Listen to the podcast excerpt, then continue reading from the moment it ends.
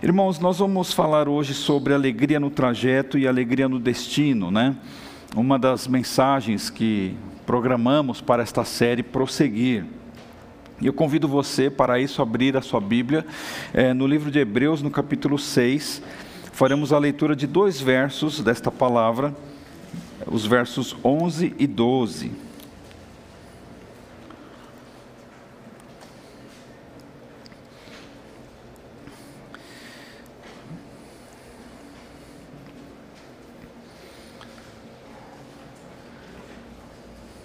Todos acharam?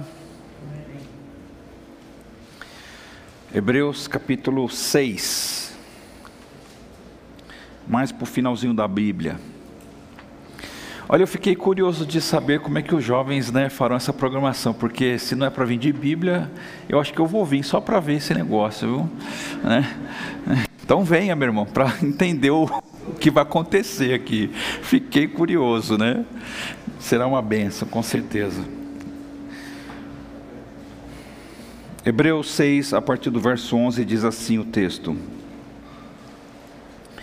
o nosso profundo desejo é que cada um de vocês continue com entusiasmo até o fim, para que de fato recebam o que esperam. Não queremos que se tornem preguiçosos, mas que sejam como os que creem e têm paciência, para que assim recebam o que Deus prometeu. Eu vou ler novamente, são dois versos apenas. O nosso profundo desejo é que cada um de vocês continue com entusiasmo até o fim, para que de fato recebam o que esperam. Não queremos que se tornem preguiçosos, mas que sejam como os que creem e têm paciência, para que assim recebam o que Deus prometeu. Vamos orar. Deus amado, Deus querido, obrigado, Senhor, por esta palavra. Obrigado, Senhor, por tudo que já aconteceu nesta noite, pelos momentos, ó Deus, maravilhosos de louvores, ó Deus, aqui, pelas orações, pelas contribuições. Ó Deus amado, pedimos que o Teu Espírito nos ajude, Senhor, a entender esta palavra, a tocar em nosso coração e nos ajude, Senhor, a cumprirmos a nossa missão. Louvado seja o Senhor, ó Deus, abençoe cada vida aqui, dentro das suas necessidades. Louvamos o Senhor por tudo, em nome de Jesus. Amém. Muito bem, irmãos, assim, em mensagem anterior nós destacamos a necessidade de nós fazermos assim uma espécie de um pit stop existencial, né? A fim de nós recarregarmos as nossas energias e seguirmos em frente. A ilustração de um posto de combustível é muito cabível, né? Porque sabemos que um veículo, de tempo em tempo, ele precisa parar para reabastecer, e assim ele continua a sua caminhada. A importância, irmãos, de nós equilibrarmos isso na medida do possível, porque isso é bom para nós. Nós equilibrarmos o nosso movimento, aquilo que nós fazemos, com os tempos que nós precisamos para nós recarregarmos, descansarmos mesmo, nos alimentarmos, refletirmos, termos um momento a sós com Deus. Tem gente, irmãos, que tem uma linha mais pentecostal, gosta de ir para o monte, e lá a pessoa se derrama, ela se deleita, ela chora, ela busca, ela, enfim, ela entra na presença de Deus, naquele formato lá do pentecostal. Há algum problema nisso? É evidentemente que não, as pessoas gostam disso, né? Outros gostam de se trancar no seu quarto ali sozinhos, no silêncio, né? Sem que haja barulho, interferência, e ali no pé da sua cama a pessoa consegue então se mover na presença de Deus. E todos nós, irmãos, precisamos ter esses momentos a sós com Deus, não apenas na parte espiritual, mas na parte física, emocional. Precisamos ter esse equilíbrio entre o movimento da agitação que a vida nos impõe e as nossas fases, ou os nossos períodos em que podemos descansar e recarregar as nossas energias. Irmãos, ritmo é um movimento que precisamos entender na nossa vida. O ritmo, ele é importante para todos nós. Cada um aqui tem um ritmo. Tem pessoas que são mais lentas, tem pessoas que são mais agitadas. Quem é que está certo, quem é que está errado? Nenhum está certo e nenhum está errado. Cada um aprendeu, cresceu, foi introduzido em uma cultura em que o ritmo é diferente, né? Isso acontece muito, os dilemas, né, entre casais. Às vezes a esposa é mais acelerada que o marido ou vice-versa. E aí, irmãos, aí o pau quebra. Aí você não faz, você não sei o quê, não sei o quê. E o outro lá, parece uma metralhadora no diário. Então, entender o ritmo de cada um de nós, isso é muito importante, irmão. Saber dar o ritmo certo na vida é uma das chaves para que nós tenhamos prazer e alegria em fazer o que é necessário e também para nós chegarmos até o final. Não adianta nada nós, numa fase da vida, corrermos e nos cansarmos e pararmos pelo caminho, né? Você sabe que a maratona é uma modalidade do esporte em que o atleta, ele não tem a mesma potência de velocidade do que aquele atleta que faz uma corrida de 100 metros rasos, por exemplo. Você tem aquele rapaz jamaicano, o Usain Bolt, é isso mesmo? O camarada deve ser assim, alto, forte, tal, musculoso. Já fizeram até um estudo sobre ele, porque a musculatura daquele cara é fora do normal. E ele tem uma explosão de velocidade e ele chega na sua reta final. O maratonista, ele sai devagar, e vai indo, porque ele vai correr 42 quilômetros, não é? Então, cada um precisa entender este ritmo da sua vida, porque se nós andarmos no ritmo errado, irmãos, nós podemos nos machucar e nós podemos ficar pelo caminho. Por exemplo, nessa questão do ritmo, eu fiz aí uma pesquisa bem simples, né, sobre o nosso coração. Fazendo essa pesquisa, temos aí irmãos aí que são da área de saúde e podem muito melhor do que eu expor esta questão. O nosso coração, ele é dividido em quatro compartimentos, né? A parte superior, que são os átrios, e a parte inferior, que são os como é que é o nome do negócio? Os ventrílocos. E o sangue, ele entra por cima e ele sai por baixo. E o coração, ele bomba o nosso sangue para todo o nosso sistema, para os órgãos. E aí, irmãos, existe uma força, né? Que assim, à medida que o sangue ele entra, o músculo do átrio ele relaxa, o sangue ele entra, e o músculo de baixo do ventrículo ele aperta, e aí expulsa o sangue lá de dentro. Então, existe um ritmo. Quando você já viu um vídeo de um coração batendo, parece que ele está todo assim, atrapalhado, mas ali existe um movimento, irmãos, que está acontecendo dentro de um ritmo desse coração. E quando você já ouviu falar sobre a arritmia, é quando esse ritmo se perde, é quando o coração já não mais bate de uma maneira correta, mas ele treme, então ele fica fibroso assim, Então tem gente que o coração está o tempo inteiro assim, palpitando, e a pessoa que sofre de arritmia, ela tem lá suas consequências, de repente até levando até a causa morte, irmãos, porque o coração não consegue fazer a sua função. Então veja que até a natureza física nossa nos ensina que precisamos de um ritmo certo em nossa vida. Nós não podemos correr demais e nem andar de menos. A música, né, tá aí temos vários irmãos da música, tanto aqui na igreja como os que nos ouvem aqui. Existem três elementos principais em todas as músicas, irmãos: melodia, harmonia e ritmo. Se você ouvir uma música sem ritmo, não adianta ter uma melodia linda, não adianta ter uma harmonia maravilhosa, mas não tem ritmo. Ela precisa ter um tempo certo para as coisas acontecerem ali. Então, a melodia, irmãos, é como que os sons eles se desenrolam no tempo. Existem músicas mais lentas, existem músicas mais rápidas, né? Então, cada música tem a sua melodia. Você tem a harmonia, que é o quê? O conjunto dos instrumentos que se unem naquele devido tempo, e você ouve todos os instrumentos juntos, e aquilo, irmão, soa muito gostoso em nossos ouvidos. Por exemplo, a gente tem aqui um teclado, um violão, um contrabaixo, uma bateria. Então, esses instrumentos eles se encaixam dentro do tempo. E nós temos o ritmo. Você sabe que o ritmo, irmãos, ele marca a duração e a determinação das notas, do compasso, tanto daquele som que precisa ser colocado para fora, como do silêncio que a música também tem que ter.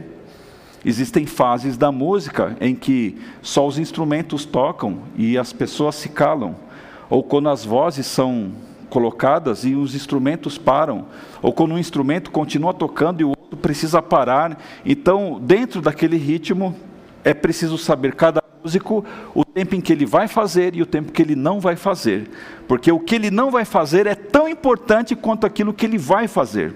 Você percebe isso? Que há meio que uma coisa viciosa em todos os lugares que a gente possa passar com os nossos olhos, que o ritmo, ele é fundamental, irmãos, para que as coisas sejam feitas com qualidade, para que as coisas sejam feitas com durabilidade.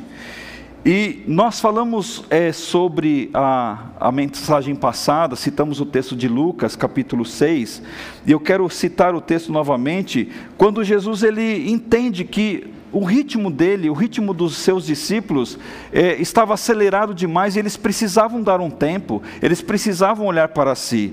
Havia ali tanta gente chegando e saindo, que Jesus e os apóstolos não tinham tempo nem para comer. Então eles lhes disse: venham, vamos sozinhos para um lugar deserto, a fim de descansarmos um pouco. Veja que coisa bonita, que neste momento em que Jesus prioriza a saúde física e mental dos discípulos, Jesus se silencia para as multidões.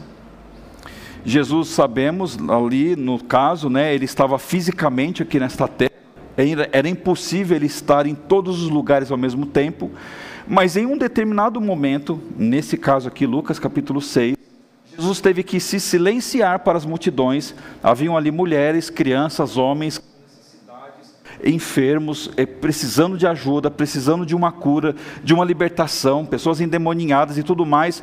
Jesus, sabendo disso, apesar de todas essas coisas, o que Jesus faz? Ele pega os seus homens, pega os seus discípulos, e eles vão para um lugar deserto, e ali eles vão se alimentar de uma forma correta, e eles vão descansar um pouco. Jesus cometeu algum erro, algum crime em deixar aquelas pessoas sem cura, sem libertação? Claro que não. Porque naquele momento era importante a saúde dos homens, dos seus homens, e aqui que aquelas pessoas aguardassem um outro momento para serem atendidas. Irmãos, o Evangelho nos dá essa sabedoria, e precisamos entender, queridos, que há momentos sim que precisamos parar. Mas na condição de sabermos isso, nós já sabemos que isso é necessário. Então, eu oro a Deus por você, oro a Deus por mim, para que nós entendamos esses ritmos em nossa vida. Porque ser um cristão é agir com sabedoria com a própria vida. Então, procure entender essas coisas na sua vida. Agora que nós sabemos disso, que não é pecado nenhum, meu querido irmão, você pegar a sua esposa, pegar os seus filhos, ir para um parque, ir para um lugar distante, passar um dia, fazer um descanso, e que isso não é problema para ninguém, você não precisa prestar contas disso, faça isso sempre que você puder, sempre que for necessário. Só não faça disso uma rotina, porque a vida não é férias, a nossa vida não é somente essas coisas. Então nós precisamos, irmãos, agora entender que o ritmo precisa ser continuado. Uma vez que a gente sabe que Deus cuida de nós, agora a gente precisa entender que precisamos prevalecer e permanecer no propósito da nossa missão. E eu quero fazer uma pergunta a você, meu irmão, minha irmã: como você tem encarado o propósito da sua missão? Com que ânimo você tem desenvolvido essa sua tarefa que Deus lhe deu? Você é um ser humano que foi inserido em um grupo social menor, a nossa família, por exemplo, é o núcleo menor social que Deus nos colocou ali. Quer você goste ou não da sua família, quer você concorde ou não com as pessoas da sua família, é ali que você está, é ali que você foi colocado. A partir desse núcleo você desenvolve amizades, você desenvolve amigos de escola, amigos de faculdade, amigos de trabalho, você são irmãos na igreja, os seus vizinhos, os seus amigos, os seus contatos, enfim, o seu campo de influência vai se expandindo ao longo da vida.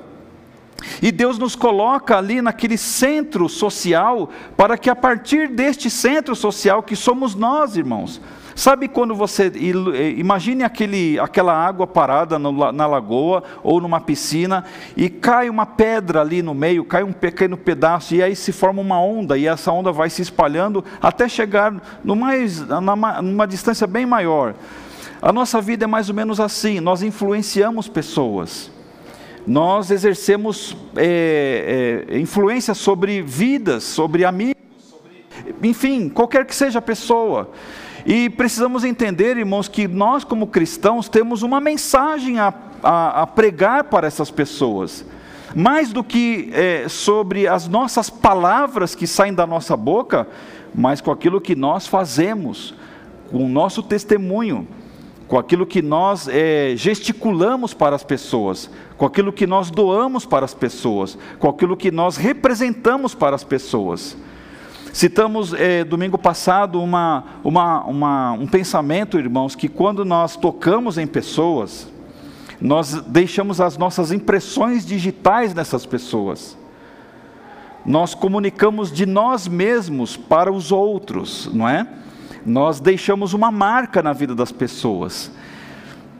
Oxalá que essas marcas que deixamos nos outros sejam marcas abençoadas, amém?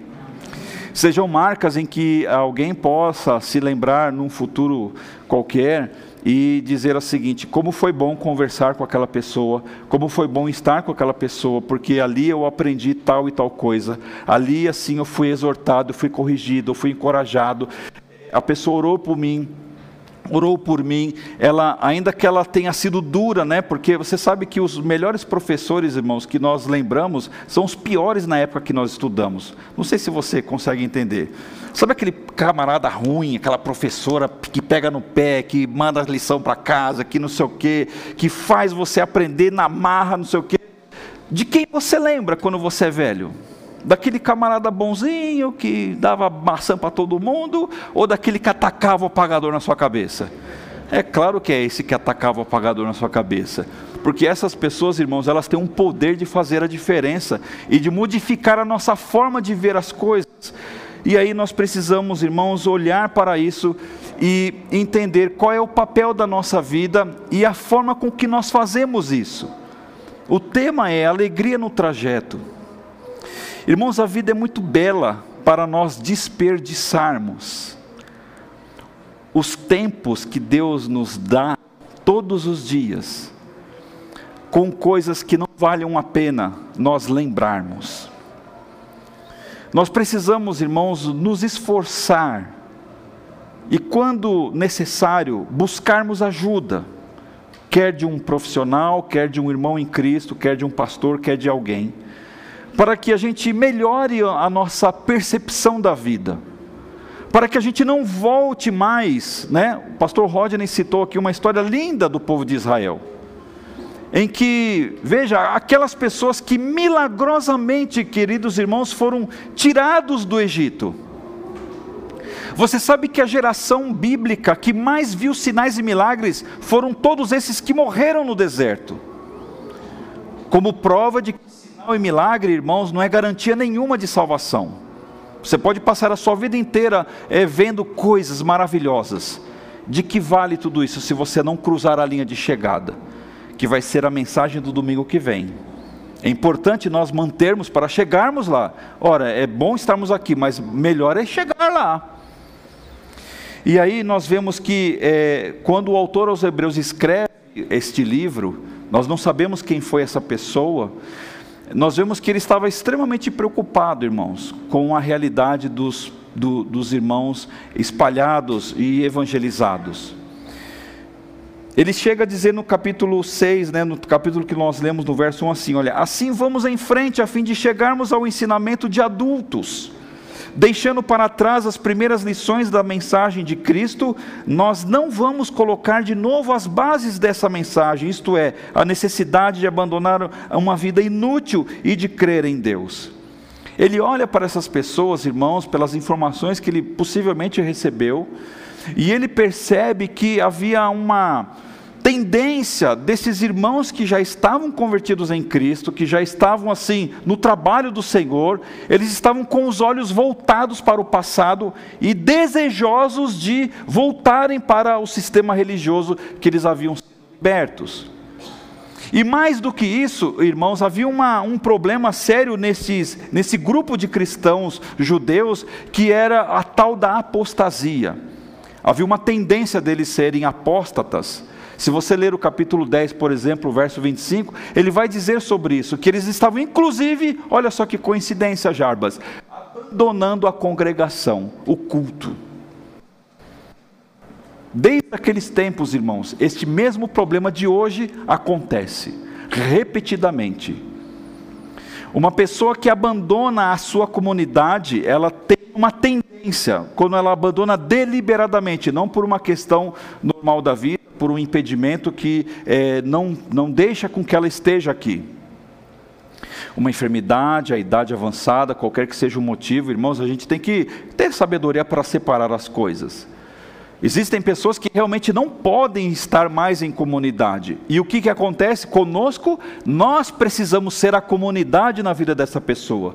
De tempos em tempos, irmos lá na casa dela e dizermos: olha, nós estamos aqui, você está sendo assistido por mim, e nós oramos por você, e nós queremos estar com você. Mas do contrário, quando as pessoas simplesmente abandonam porque elas não querem, veja, irmãos, isso foi exortado. De crentes, irmãos, maduros aqui neste livro de Hebreus, se você procurar, você vai encontrar crentes maduros que são obrigados a ensinar os mais novos. Você e eu que temos experiência cristã, que temos formação teológica, que temos experiência na Bíblia, é o nosso dever ensinar aos mais novos. E eles não estavam fazendo isso. Simplesmente acolheram a mensagem para si e... o problema é dos outros, a negligência com a sua fé.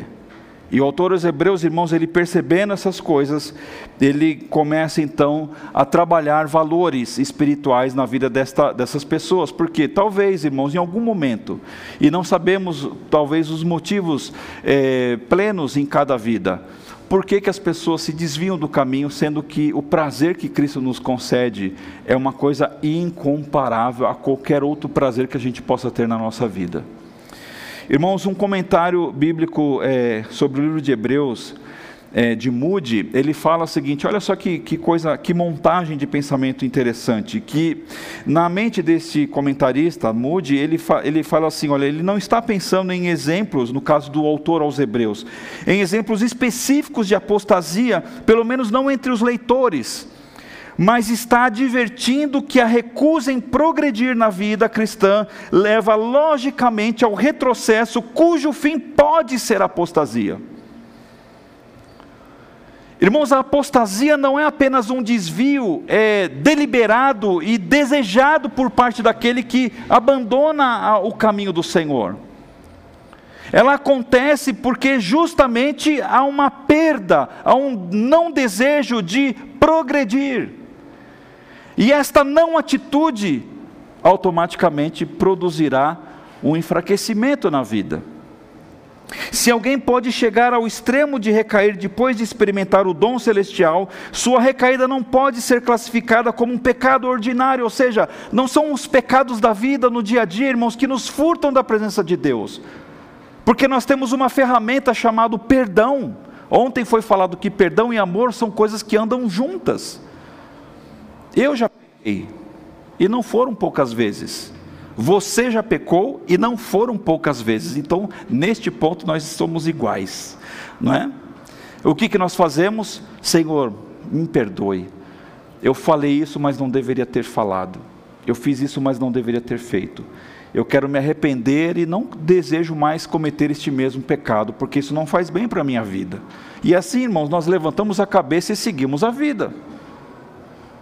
E ele continua aqui, pois ela envolve o repúdio da provisão de Deus em Cristo, a apostasia. E ele encerra aqui o seu comentário. Portanto, para ele, a esperança da renovação desaparece, pois Deus não tem nenhuma outra cura para o pecado quando o Calvário é rejeitado.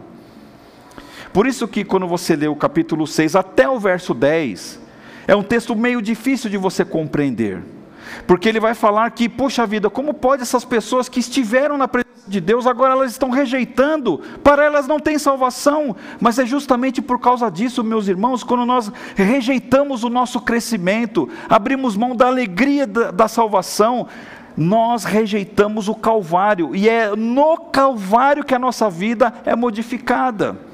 É quando nós reconhecemos Cristo naquela cruz, que nós mudamos a nossa forma de ser e agir. E recusar isso, irmãos, é simplesmente recusar o poder de Deus em nosso coração. E a partir dessa preocupação, irmãos, nós podemos refletir aqui em duas considerações, e eu quero ser breve nessas considerações. No verso de número 11, o nosso profundo desejo é que cada um de vocês continue com entusiasmo até o fim, para que de fato recebam o que esperam. Irmãos, a igreja de Cristo deve ter um andar zeloso e constante sempre. A igreja de Cristo, quem é a igreja de Cristo? É a igreja batista do Jardim Guatemi, é isso? A igreja batista do Jardim Guatemi é um resultado, mas quem é a igreja? Errado, não é nós. Quem é a igreja de Cristo? Eu, porque nós é ninguém, tá bom? Põe isso na sua cabeça. Quando você fala assim, nós vamos lá, não, fala, eu vou lá. O compromisso, quando se assume na primeira pessoa, irmãos, toma uma outra dimensão na nossa consciência, né? Então, eu sou a igreja de Cristo, eu preciso ter um andar zeloso e constante. E veja o que ele fala, na nova tradução na linguagem de hoje, ele fala assim, olha, e vocês continuem com entusiasmo até o fim. Quando você faz um estudo nesse versículo, irmãos, é uma bênção, porque você, o sentido mais profundo neste verso está em que os leitores dessa carta deveriam aplicar toda a sua diligência necessária no relacionamento com Cristo. Irmãos, é aplicar diligência. O que é uma diligência? É uma tarefa, é um compromisso que nós assumimos para fazer tal coisa. Então, uma pessoa diligente é uma pessoa que ela pega o negócio e ela começa, e ela tem um começo, um meio e um fim, né? Nós fazemos isso, irmãos, porque não é apenas o mercado de trabalho que exige, porque a sociedade nos impõe, mas é porque, como ser humano que somos, como cristãos acima de tudo, fazemos isso dessa maneira. Ou seja, assumimos um compromisso, vamos até o final. Então, quando o autor aos Hebreus manda este recado aos judeus cristãos, ele está dizendo o seguinte, gente, o compromisso que vocês assumiram com Jesus, ele está acima de qualquer coisa. E este compromisso é que deve fazer com que vocês sejam zelosos com a vida de vocês, com a caminhada que vocês têm. Não importa qual seja o local, a circunstância que você esteja inserido, porque a nossa relação com Cristo, irmão, sempre produzirá o quê? Frutos. Frutos. E a fruta é o desejo que nós temos sobre a árvore. Quando você vai a um pé de manga, você não deseja comer a raiz da manga, a folha da manga, o caule da manga. Você deseja comer o quê? A manga. Lá na casa do meu pai, bem na porta da casa dele, tem um pé de manga. Aquela manga assim grandona, sabe? Deliciosa, saborosa, maravilhosa, que ela fica assim vermelha, sabe? Linda, cheirosa. Aquela manga é tudo. Aí você corta assim com a faca e você come aquela fruta de uma maneira assim, nossa, meu Deus do céu. Eu nunca olhei, nunca experimentei qual é o gosto da folha do pé da manga, não é? Eu não sei nem que gosto tem aquela folha, mas a fruta eu sei. Então, irmãos, o fruto que Cristo produz em nós, irmãos, é isso que nós oferecemos para as pessoas. A nossa vida, a nossa alegria, a nossa palavra, os nossos pensamentos, nós compartilhamos de nós com as pessoas. E é isso que as pessoas se alimentam. E aí o autor aos Hebreus, percebendo que assim, olha, havia uma chance dessas pessoas se voltarem para aquilo que não era correto, ele fala assim, gente, eu desejo que vocês continuem até o final, mas façam isso com diligência, com zelo, com dedicação, não façam isso de qualquer forma, não. E esse entusiasmo, na nova tradução na linguagem de hoje, não está no sentido de empolgação, porque nós nos empolgamos em determinados momentos e nos entristecemos em outros momentos. Por exemplo, torcer para determinado time, você torce para o seu time, você se empolga quando ele toma um gol, não é verdade? Não, é claro, você se empolga quando ele faz o gol, mas quando você vê que ele toma um gol, você fica triste, você xinga lá. Não, não pode xingar, tá? Você fala assim, ah, mas esse time não vai para frente. E aí você fica triste com o seu time. Num momento você se empolga, no outro momento você fica triste. Então a empolgação, ela tem esses dois lados assim, muito ambíguos. E esse texto não está nesse sentido da empolgação, porque a empolgação, ela sempre se associa com momentos apenas. Mas o sentido aqui é de zelo e de empenho. Ou seja, de uma atitude de afinco e constância. Olha, irmãos, como é gostoso você conversar e ter amizades com pessoas que são constantes em Jesus, amém? Seja esta amizade para as pessoas, porque é bom ter o outro desta forma, mas é bom ser assim também, não é? Quando você está lá e tudo bem, irmãos, olha, estamos aqui na luta e tudo mais, e aí você está lá junto com a pessoa, empolgando ela, dando... as instruções necessárias. Então veja, irmãos, que quando nós nos convertemos, a presença do Espírito Santo, a função do Espírito Santo em nós, irmãos, não é apenas revelar coisas, é te fazer discernir além disso, mas o ministério principal do Espírito Santo em nós. Isso é uma coisa muito séria que você precisa colocar na sua cabeça, é apontar para Jesus como modelo fundamental de vida. O Espírito Santo, irmãos, ele sempre vai colocar o dedo e sempre apontará, falar assim, olha, você tem que olhar para Cristo, e é Cristo que é a sua fonte de inspiração. Irmãos, eu confesso para você, eu quero compartilhar assim um segredinho meu, particular e íntimo. Quando eu estou meio triste, meio abatido, qualquer que seja o motivo, sabe, a primeira coisa que eu faço, eu mergulho nos Evangelhos.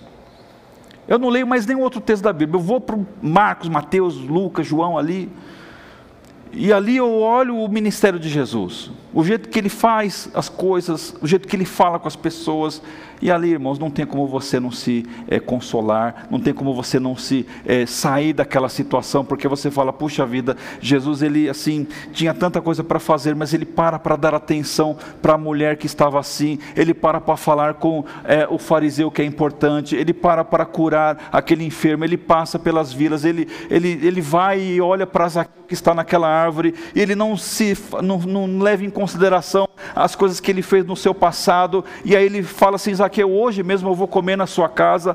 Então veja, irmãos, o ápice da nossa formação de caráter precisa estar em Cristo. E esses cristãos hebreus, irmãos, eles estavam querendo voltar para os rudimentos da antiguidade da sua fé, e aí nós não podemos, irmãos, abrir mão disso. E é a partir de Cristo, irmãos, que a temporalidade das circunstâncias não define mais a minha fé, e o modo como eu lido com as coisas. Irmãos, não são as coisas que acontecem que definem como eu devo agir no dia seguinte, mas é a fé que eu tenho em Cristo que me dá essa segurança de manter a minha fé de forma segura naquele que me inspira. Quero ler um texto e eu quero que você, assim, no bom sentido, adivinhe quem está falando, né? Vamos fazer aqui uma brincadeira, e eu quero que você no final me diga quem é esta pessoa. Na minha vida em união com o Senhor, fiquei muito alegre porque vocês mostraram de novo o cuidado que tem por mim. Esta pessoa que está dizendo, ela ficou muito feliz porque ela era ajudada por outras pessoas. Não quero dizer que vocês tivessem deixado de cuidar de mim, é que não tiveram oportunidade de mostrar esse cuidado. Não estou dizendo isso por me sentir abandonado, pois aprendi a estar satisfeito com o que tenho, sei o que é estar necessitado, sei também o que é ter mais do que é preciso, aprendi o segredo de me sentir contente em todo lugar e em qualquer situação, quer esteja alimentado ou com fome, quer tenha muito medo, ou quer tenha muito ou quer tenha pouco, com a força que Cristo me dá, posso enfrentar qualquer situação. Quem está falando isso? Paulo. Vocês estão afiados, hein? Parabéns. Ou seja, veja que Paulo, ele aprendeu o segredo, aqui diz o texto, de se sentir contente em todo lugar e em qualquer situação. E ele diz o seguinte, olha, não importa. Por isso que nós falamos, irmãos, que a temporalidade das circunstâncias não podem definir a nossa alegria ou a nossa amargura. O que tem que definir o nosso humor, o nosso estado de espírito, a paz que nós temos, é a presença de Deus. E isso que nos confere alegria. Eu conversava essa semana com uma pessoa que ela está desviada da igreja, não dessa, mas de outra igreja. E ali eu senti o desejo, irmãos, de assim dar uma pequena ajuda para essa pessoa. E eu falei assim para ela assim, olha, sua história é muito triste e tal, eu entendi perfeitamente, ele teve ali uma situação bem complicada, né? E eu falei assim, olha, o que Jesus tem a ver com isso?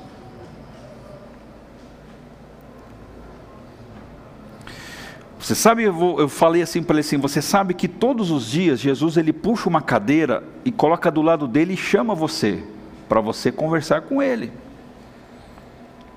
Mas porque você olhou para os homens, para a instituição, você abandonou a sua fé. E isso não pode ser assim. E aí eu vi que assim, pá! Aquele homem ficou tocado. Jesus não tem nada a ver, irmãos, com as nossas percepções. Não tem nada a ver. Ele não pode pagar o preço. Ele não pode ser a vítima da situação. Eu preciso, irmãos, olhar para a minha vida e dizer assim, Senhor, eu não vou desistir da minha caminhada. Não vou. Eu continuarei na minha jornada. Porque é assim que Deus quer. Por isso que o autor aos Hebreus, ele fala assim, olha, que cada um de vocês continue com esse entusiasmo, com zelo, com dedicação, né? Poderíamos, irmãos, assim, parafrasear esse verso de várias maneiras, com alegria, com contentamento, com esperança, com paz no coração, com as certezas que só Ele nos dá, com a paz que excede todo entendimento, e pá, você vai somando aqui nesse verso, e você conclui, gente, qual é o motivo que eu tenho para abaixar as guardas? Não há motivos, irmãos e irmãs, somos corpo de Cristo. Graças a Deus que o mundo tem a igreja de Jesus na terra que ora e intercede pelas situações. Você imagina, irmãos, se o mundo já está o caos que está, pelo menos teologicamente, no sentido de escatologia, eu acredito, irmãos, que a igreja será arrebatada antes da tribulação, se eu estiver certo ou errado, mas o fato é o seguinte, que em algum momento da história, a igreja será levada aos céus. Eu quero estar nessa lista, você precisa desejar estar nessa lista. Você imagina, irmãos, se quando nós formos levados aos céus, o caos que este mundo ficará. Se está difícil hoje, imagine no futuro próximo. Então você e eu não podemos, irmãos, desistir e temos que nos alegrar neste caminho, porque este futuro na região celestial é que nos aguarda, amém? Não desista. E por fim, irmãos, olha, no verso 12, não queremos que se tornem preguiçosos, mas que sejam como os que creem e têm paciência, para que assim recebam o que Deus prometeu. Olha só que coisa linda, né? Não se tornem preguiçosos, mas que sejam como os que creem e têm paciência, para que assim recebam o que Deus prometeu. A igreja de Cristo, irmão, jamais deve perder de vista o que realmente importa, a sua casa celestial. Ah, irmãos, como eu fico triste muitas vezes de ver boa parte de ministérios, e eu faço isso com um lamento no coração, em que igrejas valorizam somente o que está diante dos olhos, as conquistas, as vitórias, isso, aquilo e tudo mais. Podemos, irmãos, conquistar, ter vitórias e ser abençoados e ter recurso e ter um monte de coisa. Mas se nós perdermos, irmãos, a capacidade de olharmos para o futuro e dizermos o seguinte para o nosso coração, olha, apesar de todos esses recursos que temos, apesar de tudo isso que nós carregamos, que temos na vida, nada disso é eterno. Tudo isso passará. Mas o que não passa? A glória de Deus. A Bíblia fala que tudo passa, menos as palavras que Ele nos dá. Então nós não podemos perder o foco, irmãos, de onde está realmente o nosso maior interesse, que é na casa celestial. Mas eu sei que até que esta casa celestial chegue, ou nós cheguemos até este lugar, nós precisamos preservar, irmãos, e o texto está dizendo, olha, mas sejam como os que creem. Porque se você ler esse capítulo, a partir do verso 13, ele vai dar o exemplo de Abraão. Como quem dizendo assim, olha, olhem para Abraão e vejam o que ele foi. O meu estilo de vida, irmãos, o nosso estilo de vida, mesmo de forma inconsciente, recebe uma forte influência com o que eu espero do futuro. Nós podemos não admitir, mas o futuro muitas vezes nos define. Define o que eu faço hoje.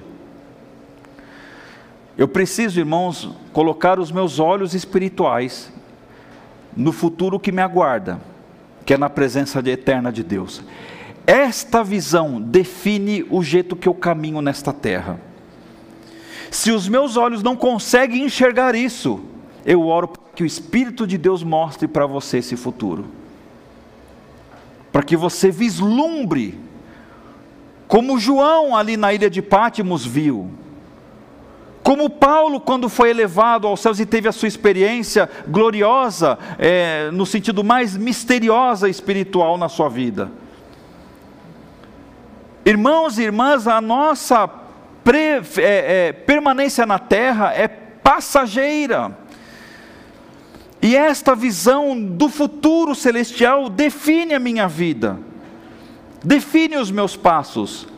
Porque uma vez que eu tenho isso como um emblema na minha corrida, eu não quero abrir mão dessa casa, eu não quero abrir mão desse lugar que Jesus, ali no Evangelho de João capítulo 14, diz que ele iria, mas ele prepararia lugar para nós, e se não fosse assim, ele não teria feito. Então, eu sei que a minha casa está lá, eu sei que a minha garantia está lá, então eu vou caminhar para que eu chegue até lá. E por isso, irmãos, que a minha vida precisa ser assim. Quando ele cita o exemplo de Abraão, irmãos, como alguém que venceu na sua fé. Veja que, não sei se na sua Bíblia está ali em Gênesis capítulo 12, a partir daí ele começa a contar a vida de Abraão, né? Em algum momento Abraão voltou para Ur dos Caldeus. Qual é o texto, qual é o versículo e o capítulo que está escrito essa parte? Em que Abraão ele volta para Ur dos Caldeus. Tem algum texto? Irmãos, qual é a cara de espanto? Tem duas respostas, sim ou não? Sim ou não? Não há. Em nenhum momento, irmãos, nós vemos Abraão voltando para a sua terra antiga. Porque ele sai daquela terra e ele vai para um lugar que a Bíblia fala como no começo para ele. Abraão, sai da tua terra e da tua parentela e vai para um lugar que eu te mostrarei. Abraão não recebeu a localização por GPS da terra que ele deveria chegar. Na sexta-feira, irmãos, eu tive que mandar a localização de um lugar que eu estava para uma empresa ir na segunda-feira, amanhã, né? Porque é um lugar meio assim, quebradinha, então eu falei assim, não, vou mandar para você exatamente. Eu fiquei imaginando, pensando, falei, nossa, nos tempos bíblicos, irmãos, o camarada tinha que ter fé. Hoje a gente não sai de casa se não olhar no tal do GPS. E a gente acaba se prendendo demais nisso, irmãos. E veja que Abraão, quando ele sai de Ur, ele não volta mais atrás. E o autor aos Hebreus, ele fala assim para aqueles irmãos lá, que são os cristãos judeus. Façam como Abraão. Não olhem mais para trás. Sempre marche. Deus abençoe a sua palavra, Rodney, no começo do culto. Quando ele cita essa história do povo de Israel. Diante do mar, o que Deus manda dizer? Marche. Marche, tenha alegria, faça isso com alegria, com contentamento. E, irmãos, e aí nós encerramos por aqui. Eu espero que você e eu, como igreja de Cristo na terra, que por consequência levamos o nome de batistas, mas nós somos igreja de Cristo, nós possamos dar esse testemunho para a nossa família, para os nossos amigos. De termos a alegria de caminharmos com entusiasmo, com zelo, com dinamismo, né? Faça isso com alegria, meu irmão. Enfrente os seus problemas. Eu sempre falo que problema não é para você teorizar sobre eles, é para ser resolvido. Pare, resolva.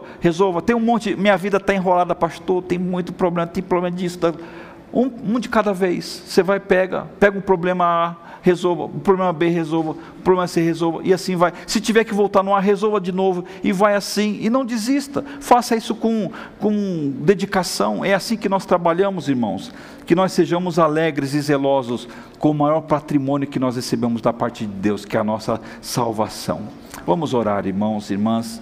Que Deus nos abençoe nesta noite. Deus amado, Deus querido, obrigado, porque esses cristãos judeus, ó Pai, foram exortados pelo Senhor, num passado bem distante da gente, mas me parece, ó Deus, que o contexto social, muitas vezes ele se repete, como nós vemos hoje em nossos dias, pessoas que perdem a alegria de continuar na sua vida, perdem a alegria, Senhor, de exercer, ó Deus, a função que o Senhor colocou para cada um de nós. Ó Deus amado, nós somos um corpo e queremos, ó Pai, cumprir o nosso chamado e a nossa missão. Queremos, ó Deus, dar cada passo em nossos dias, com a certeza, ó Deus, de que mesmo diante de talvez um dia caótico, Senhor, o Senhor está ali conosco, nos ajudando, iluminando, Pai, a nossa mente, dando a nós, ó Deus, estratégias, dando a nós a paz devida, Pai, para tomarmos as decisões que são necessárias, Pai amado, nos conduzindo a pessoas, de modo que o seu plano maior não seja frustrado.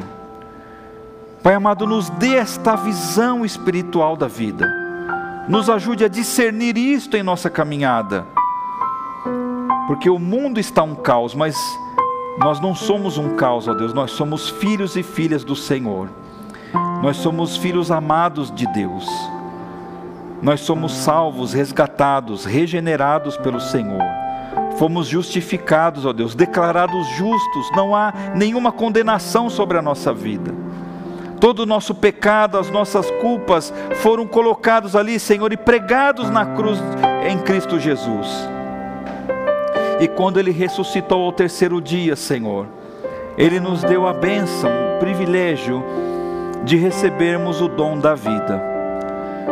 Ó Deus amado, se temos pessoas ainda entre nós que não tomou uma decisão com Cristo, e tem caminhado, Senhor, de uma maneira cega, não tem esperança, Deus, não sabe aonde ir, para onde, para que lado correr, ó Pai, ó Deus eterno, que o Teu Santo Espírito, neste momento, Senhor, possa entrar neste coração, e ser reconhecido, Pai, Jesus Cristo, como Senhor e Salvador.